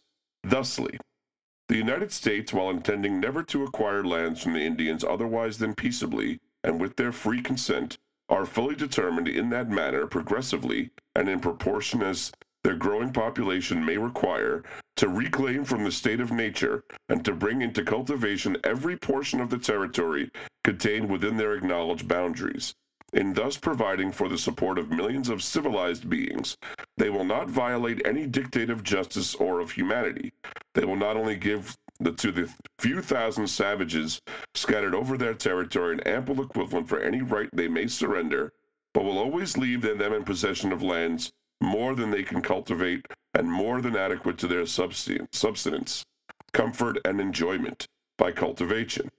if this be a spirit of aggra- aggrandizement, the undersigned are prepared to admit in that sense its existence, but they must deny that it affords the slightest proof of an intention not to respect the boundaries between them and European nations or of a desire to encroach upon the territories of Great Britain. Wow. Yeah. Imagine handing that contract over to a native to sign. I know, really. They were like, uh, luckily they didn't have to sign this one. It was only between them and Britain, so they didn't, This they is didn't, true. didn't involve the natives. Yeah, it was kind of crazy. No. In 1764, the plan for the future management of Indian affairs was proposed by the British Board of Trade. Although never adopted formally, the uh, plan established the imperial government's expectation that land would only be bought by colonial governments, not individuals, and that land would only be purchased at public meetings. For much of North America, the American Revolution was more of a battle against the natives than a war against the British. So, when the war was brought to an end with the 1783 Treaty of Paris, the treaty was generally understood by American officials to strip the Indians east of the Mississippi River of all of their property rights. Uh, the private contracts that once characterized the sale of Indian land to various individuals and groups, from farmers to towns, were replaced by treaties between sovereigns, just as they'd wanted in 1764. Now, this protocol was adopted by the United States government after the American Revolution. Yeah, I mean, this is important stuff. So this is literally the country saying we're adding to our country instead of an individual saying, I need a little more space, you know, I like land. Yeah. working something out with his neighbor. That kind of creates the whole, you know, basis for the conflict right there. It's not just, Mhm. it's not two people or even like two groups of people talking. It's a government versus a tribe or, you know, a smaller government. More mandated than agreed upon. Exactly. yeah. yeah. exactly. Yeah, and then we get that plus Manifest Destiny plus the thing I rambled off before. You know, you see the uh, Mhm. the writing is on the wall even this early in, in the 19th century. Sure. Uh, on March 11th, 1824, John C. Calhoun founded the Office of Indian Affairs, which is now known as the Bureau of Indian Affairs, as a division of the United States Department of War, which is now the United States Department of Defense, to solve the land problem with 38 treaties with American Indian tribes.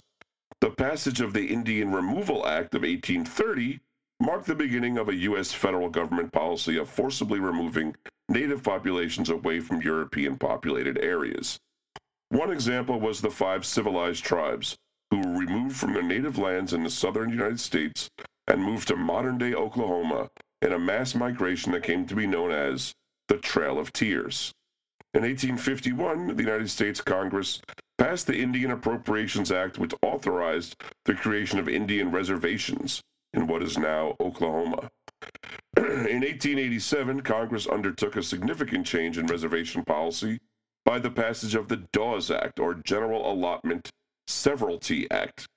The act ended the general policy of granting land parcels to tribes as a whole by granting small parcels of land to individual tribe members. So now they've flipped it. It's now the Mhm. government brokering with individuals. And, you know, uh, in some cases, for example, the Umatilla Indian Reservation, after the individual parcels were granted out of reservation land, the reservation area was reduced by giving the excess land to white settlers.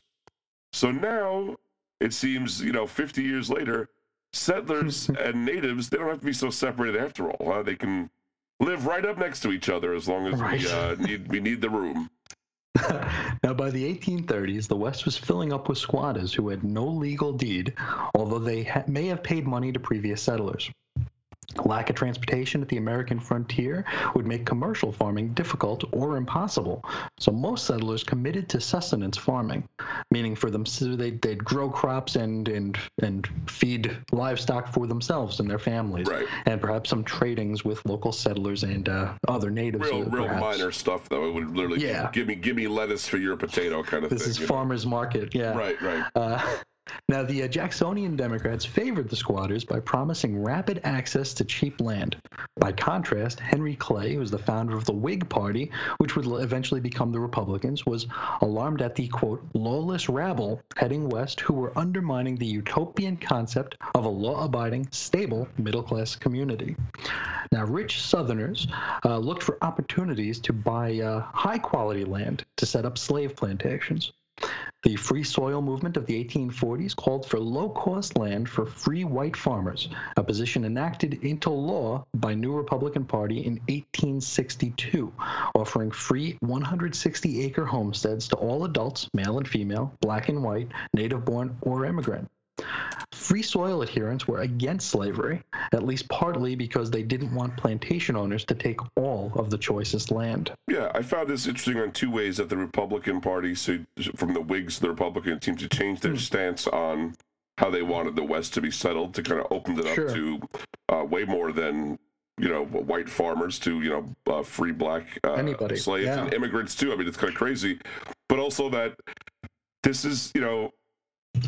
I'm gonna I'm gonna step into a minefield with this, Chris. But you know, there's there's a huge impetus. You know, when when I was a kid, they made a big deal about the Civil War being about states' rights, and then later on, you learn Mhm. well, what do you think the right was about? It's the right to hold slaves. And it's like, that is true.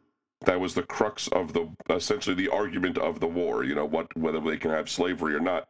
But you see here, it isn't that simple. You have here members of a free soil movement that are against slavery purely for Mhm. survival and commercial purposes, you know, that Sure. it's and and and it's not a it's not a moralistic decision. It it gets painted as being a moralistic decision today, but if you read a lot of the abolitionist papers of the time, it's often purely financial. They're saying It's all about the money. Yeah. it's there's a, what they're saying it's cheaper to hire uh, work than to have slaves because you have to give them medicine and care Housing, for housing. so anyway, I just want to throw that out there. I know I should never mention such subjects because I'm just opening myself up to crap. But anyway, Well, we, we didn't take a position. no, we didn't. Uh, to get to those rich new lands of the West Coast, there were two options. Some sailed around the southern tip of South America during a six month voyage, but 400,000 others walked there on an overland route of more than 2,000 miles known as the Oregon Trail, and also known as a game, as you know. yes. Uh, they moved in large groups under an experienced wagon master, bringing their clothing, farm supplies, weapons, and animals. And these wagon trains followed major rivers, crossed prairies and mountains, and typically ended in Oregon and- California. Pioneers generally attempted to complete the journey during a single warm season. Uh, then we go further south to talk about that. What formed that Old West? Mexico became independent of Spain in 1821, took over Spain's northern possessions, uh, stretching from Texas to California. They quickly established a lucrative trade route with Kansas City, uh, Missouri, along the Santa Fe Trail. The Mexican government needed workers, and they attracted American settlers to Texas with generous terms. Stephen F. Austin, known as the father of Texas and namesake of the city of Austin, became an empresario, receiving contracts from the Mexican officials to bring in immigrants. In doing so, he also became the de facto political and military commander in the area. After an abortive attempt to establish the independent nation of Fredonia in 1826, led by another impresario named Haden Edwards, tensions between Mexico and white settlers rose. Lieutenant Colonel William Travis, leading the War Party, advocated for independence from Mexico, while the Peace Party, led by Austin, attempted to get more autonomy within the current relationship. Gotta love those. Uh, it's, it's exactly what it says on the tin. The war party. Exactly, yeah. What we're about, yep. when uh, Mexican President Sa- uh, Santa Anna shifted alliances and joined the conservative uh, Centralist Guard Party, he declared himself dictator and ordered soldiers into Texas to stop new immigration and to quell the Anglos. Immigration continued, however, and 30,000 Anglos with 3,000 slaves were settled in Texas by 1835. In 1836, Texas Revolution erupted. Following losses at the Alamo and Goliad, the, Tex- the Texans uh, won the decisive Battle of San Jacinto uh, to secure independence. Is it Jacinto, you think? I think it's Jacinto. Sure. Could be Uh, just, now the, I uh, think it's Jacinto. just- or, or Jacinto, maybe. Jacinto. Maybe. Yeah. San Jacinto. now, uh, the U.S. Congress declined to annex Texas, uh, stalemated by contentious arguments over slavery as well as regional power. Thus, the Republic of Texas remained as an independent power for nearly a decade before it would be annexed on the as the 28th state in the year 1845. Yeah, and that's the period a lot of these lawless stories come from, as well as the, Yes. uh, you know, remember the Alamo and things like that. But uh, interesting kind of a reversal of the immigration uh, policies that would follow throughout the 20th century. Mhm. But uh, in Missouri and Illinois, animosity between the Mormon settlers and locals grew, and violence finally erupted on October 24th, 1838, when militias from both sides clashed. A mass killing of Mormons in Livingston County occurred six days later. Leader Brigham Young, seeking to leave American jurisdiction to escape religious persecution, led the Mormons to the valley of the Great Salt Lake, owned at that time by Mexico but not controlled by them. Uh, essentially, the even Native Americans didn't go there because it was so salty it was useless to them. Sure. This lake that they were just like a, a lake so salty you can't even like swim, fish, or drink it or anything. Uh, A hundred rural Mormon settlements sprang up in what young uh, Brigham Young called Deseret, which he ruled as a theocracy and later became the Utah Territory and the state of Utah, even. Hmm Now, in 1846, about 10,000 Californios, uh, Hispanic folk, uh, lived in California, primarily on cattle ranches in what is now the Los Angeles area. With the outbreak of war with Mexico in 1846, the U.S. sent in Fremont and the U.S. Uh, Army unit, as well as naval forces, and quickly took control. As the war was ending, gold was discovered in them Var Hills in the north, and uh, word soon spread. Thousands of 49ers, so named for the peak year 1849, reached California by sailing around South America or taking a shortcut through Panama, or they walked westward. Uh, the population would soar to over 200,000 people in 1852, mostly in the gold districts that stretched into the mountains east of San Francisco. Yeah, and this was not the only gold rush of the era. In fact, I think it was like the fifth one. Uh, Hmm. As the, as the population moved west and wherever they found gold, there was a rush. But this was arguably the uh, biggest or most interesting big, one yeah. because it required people to travel such long distances to get to it. You know, the, a six month trip around the, the uh, you know Tierra Oh, yeah. You're risking your life. or, Yeah. you know, so it, it really was uh, a crazy uh, experience for a lot of people. Now, the U.S. Army, after 1850, established a series of military posts across the frontier designed to stop warfare among Indian tribes or between Indians and settlers. Throughout the 19th century, Army officers typically served their careers in peacekeeper roles, moving from fort to fort until retirement. Actual combat experience was uncommon for any one soldier, but there were many terrible massacres committed by natives and soldiers through the years. The federal government provided subsidies for the uh, development of mail and freight delivery, and by 1856, Congress authorized road improvements and an overland mail service to California. The new commercial wagon train service uh, primarily hauled freight, and a stage service was established that went from St. Louis to San Francisco in 24 days along a southern route. William Russell, hoping to get a government contract for more rapid mail delivery service, started the Pony Express. This was 1860, cutting delivery time to 10 days. He set up over 150 stations about 15 miles apart. The Pony Express ended in just 18 months, however, because it just couldn't compete with the telegraph. Right, and it, like you can almost like see the technological advances coming Just popping. one after another. Now it's just like you know you went from wilderness to now we have a, a overland rail routes or you know wagon routes and whatever, and then uh, the telegraph. And uh, following the Civil War, federal involvement with the territories was considerable. Uh, in addition to the, in addition to the direct subsidies, the federal government maintained military posts, provided safety from Indian attacks, bankrolled treaty obligations, conducted surveys and land sales, built roads, staffed land offices, made harbor improvements, and subsidized overland uh, mail delivery, as we just discussed partially. Uh, territorial citizens came to both decry federal power and local corruption, and at the same time, lament that more federal dollars were not sent their way. So things have not changed too much in over the years in that regard. Uh, territorial governors were political appointees and beholden to Washington, so they usually governed with a light hand, allowing the legislatures to deal with local issues. In addition to his role as civil governor, a, a ter- territorial governor was also a militia commander, a local superintendent of Indian affairs, and the state liaison with federal agencies. The legislatures, on the other hand, spoke for the lo- local citizens, and they were given considerable leeway by the federal government to make local law. These improvements to governance were left, sim- left plenty of room for profiteering.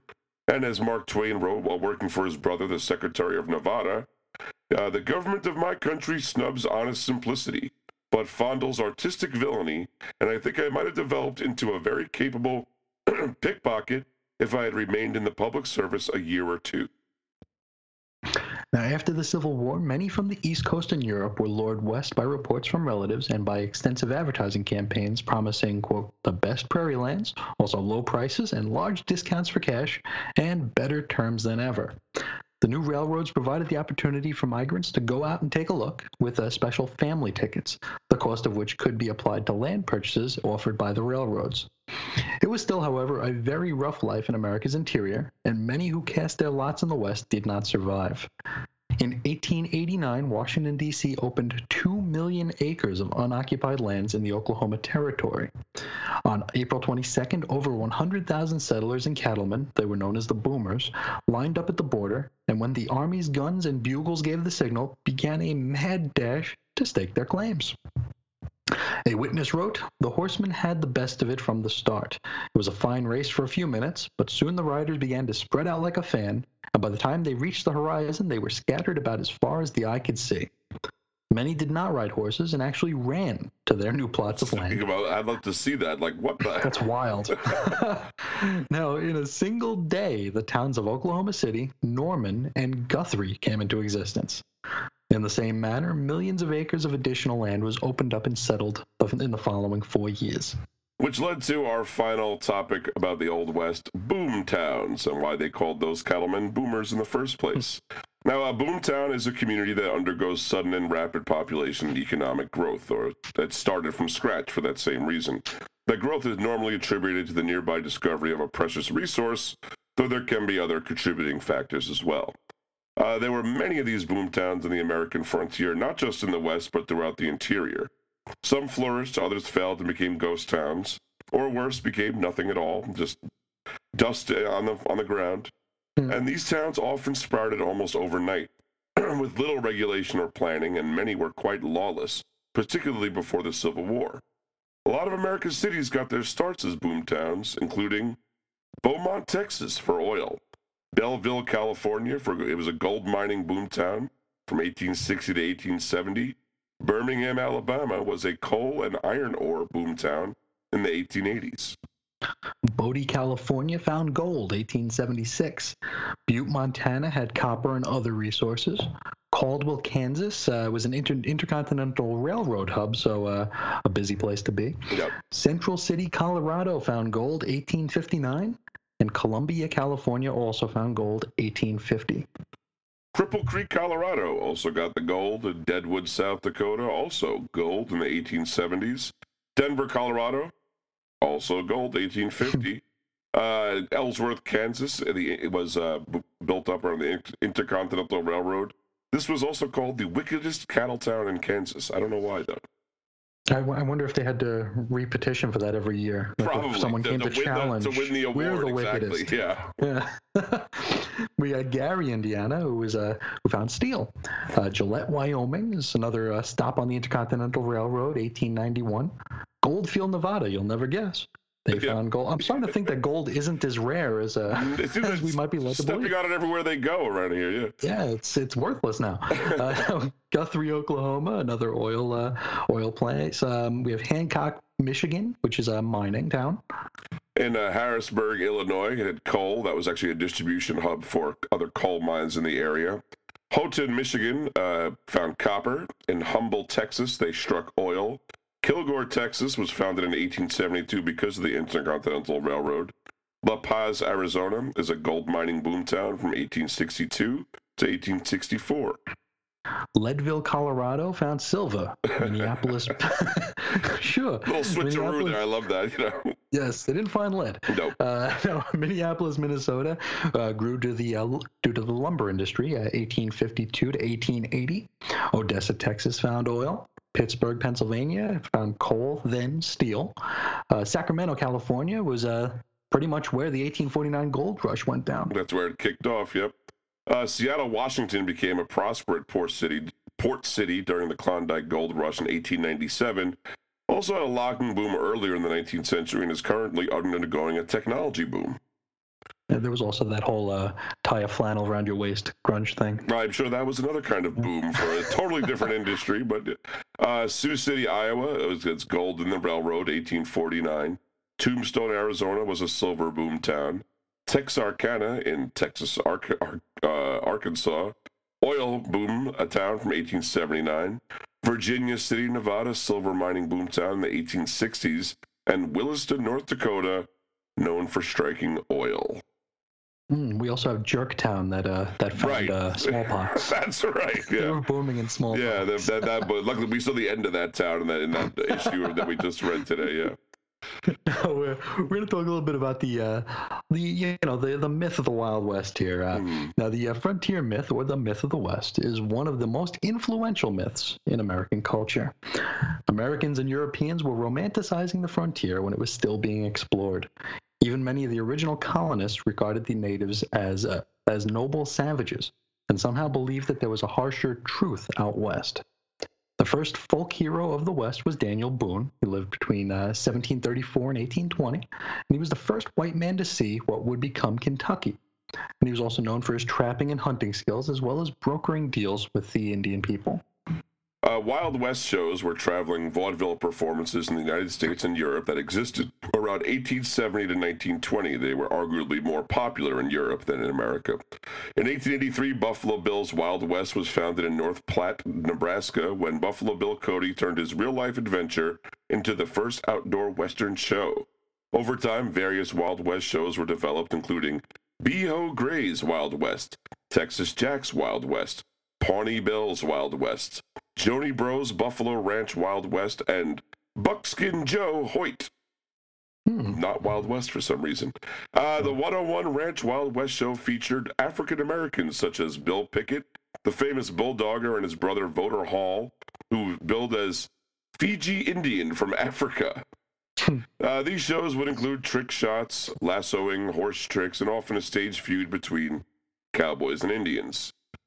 Legends like Wild Bill, Calamity Jane, Jesse James Gang are products of this myth, and they're still present in our popular culture, as well as the books of Theodore Roosevelt, Frederic Remington, and Owen Wister, and Western films, and of course, Western comic books.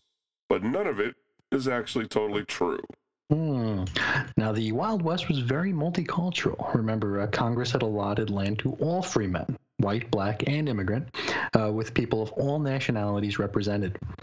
Rock Springs in Wyoming counted as many as 56 nationalities in a population of under 10,000. So, very, very diverse. Yeah. Uh, now, Slovakians, Finns, Norwegians, Germans, Ottomans, Swedes, and Chinese all poured into the South and Midwest, uh, an influx that only increased with the Californian gold rush. The image of the Old West as being largely white is a Hollywood holdover from a time when casting non-white American, one non-American voices and faces was uncommon. Yeah, and non-white as well. You're right. You know, the, Sure. You know, the, the often, you know, uh, John Wayne had to play a few uh, Mexicans in his day, even or whatever. You know, so Mhm.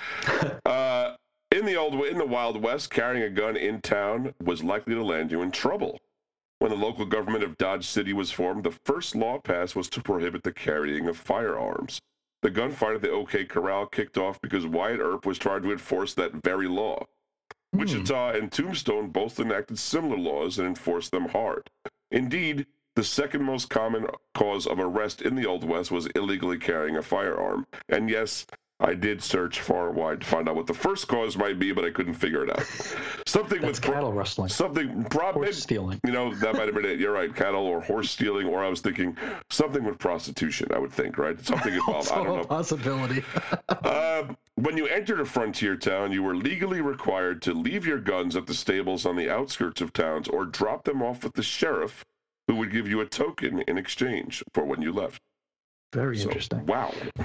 Yeah, now the popular image of the Old West as a place where men quelled their differences by shooting each other, as you might imagine, simply isn't true. No. Uh, people were more likely to cooperate than fight for, you know, obvious reasons if when you stop to think about it. Not only enough people to make a big feud over. You know, we're trying to work together it's like to there's going to be some- two guys left at Exactly. the end of the month. Yeah. uh, bank robberies, too, were virtually unheard of. One estimate places the number at about a dozen for the entire frontier period. So I, I also don't think they had uh, sacks with dollar signs on Probably not. I like to imagine that they did, though, but yeah, Yes. probably not. Now, the highest annual body count that Tombstone ever experienced was five. Yeah.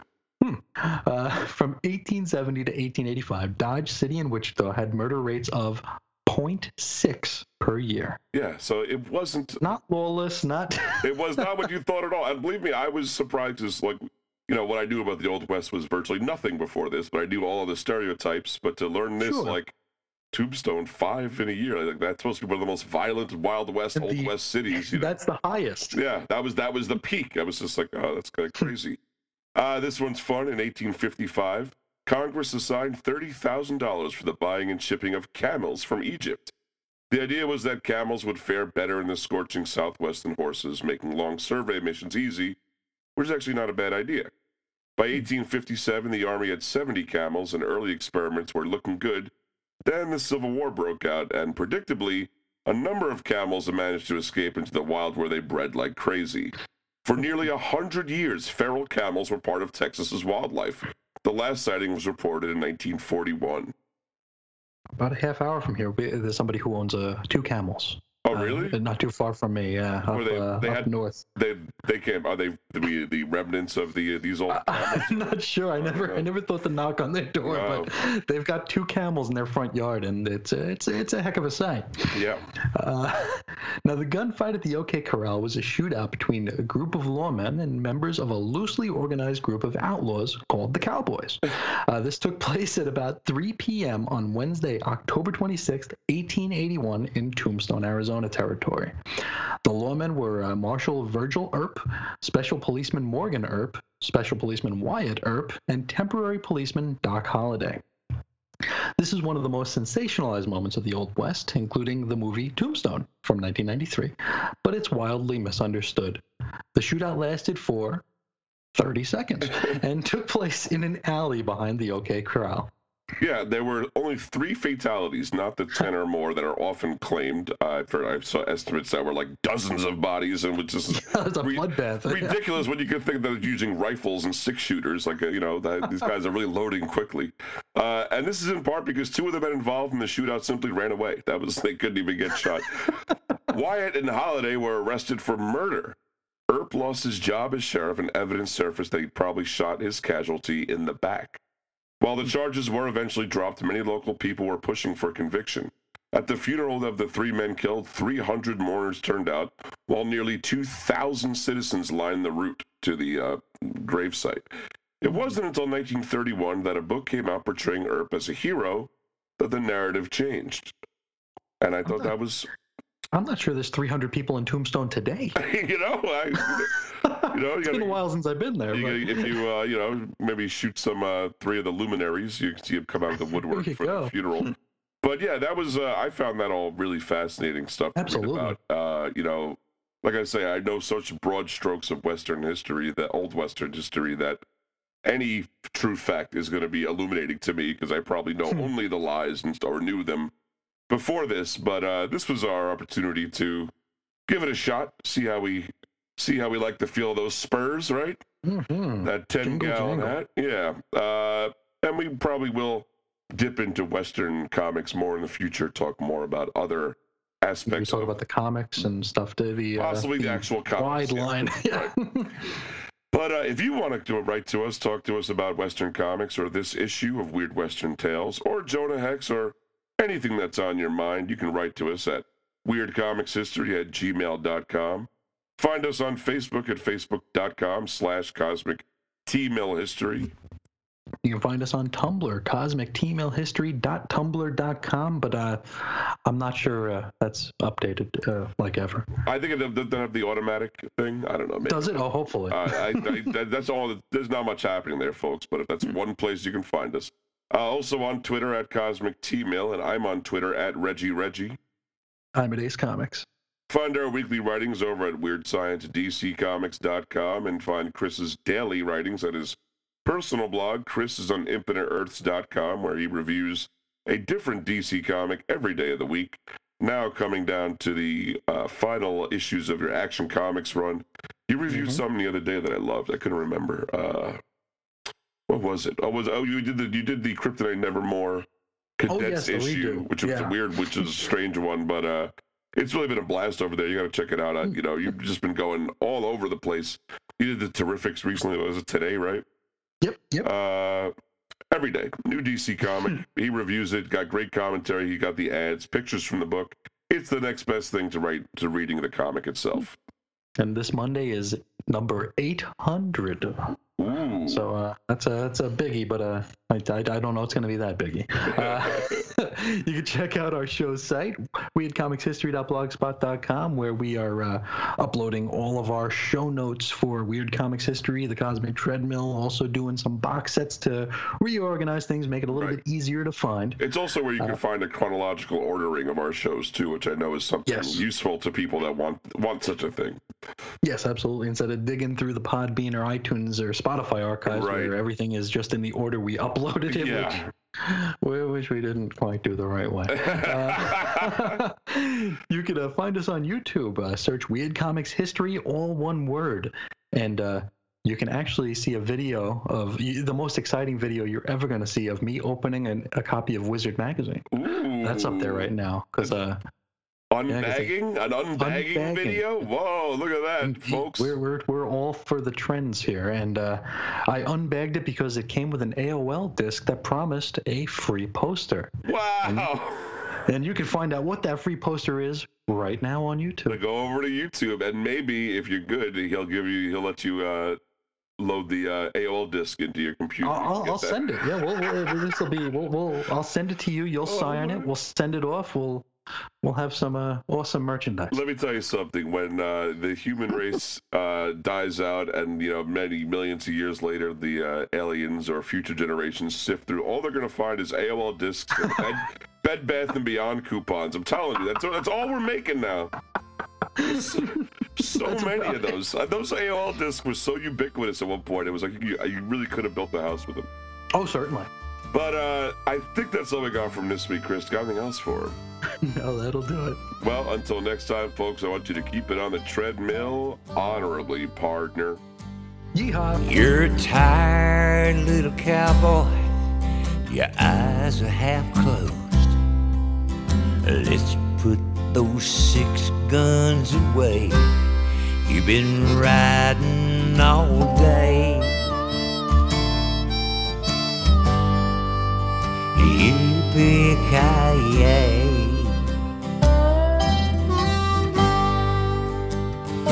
That old stick horse you're riding, he's plumb tuckered out. But he stayed with you all the way. Let's give him some hay.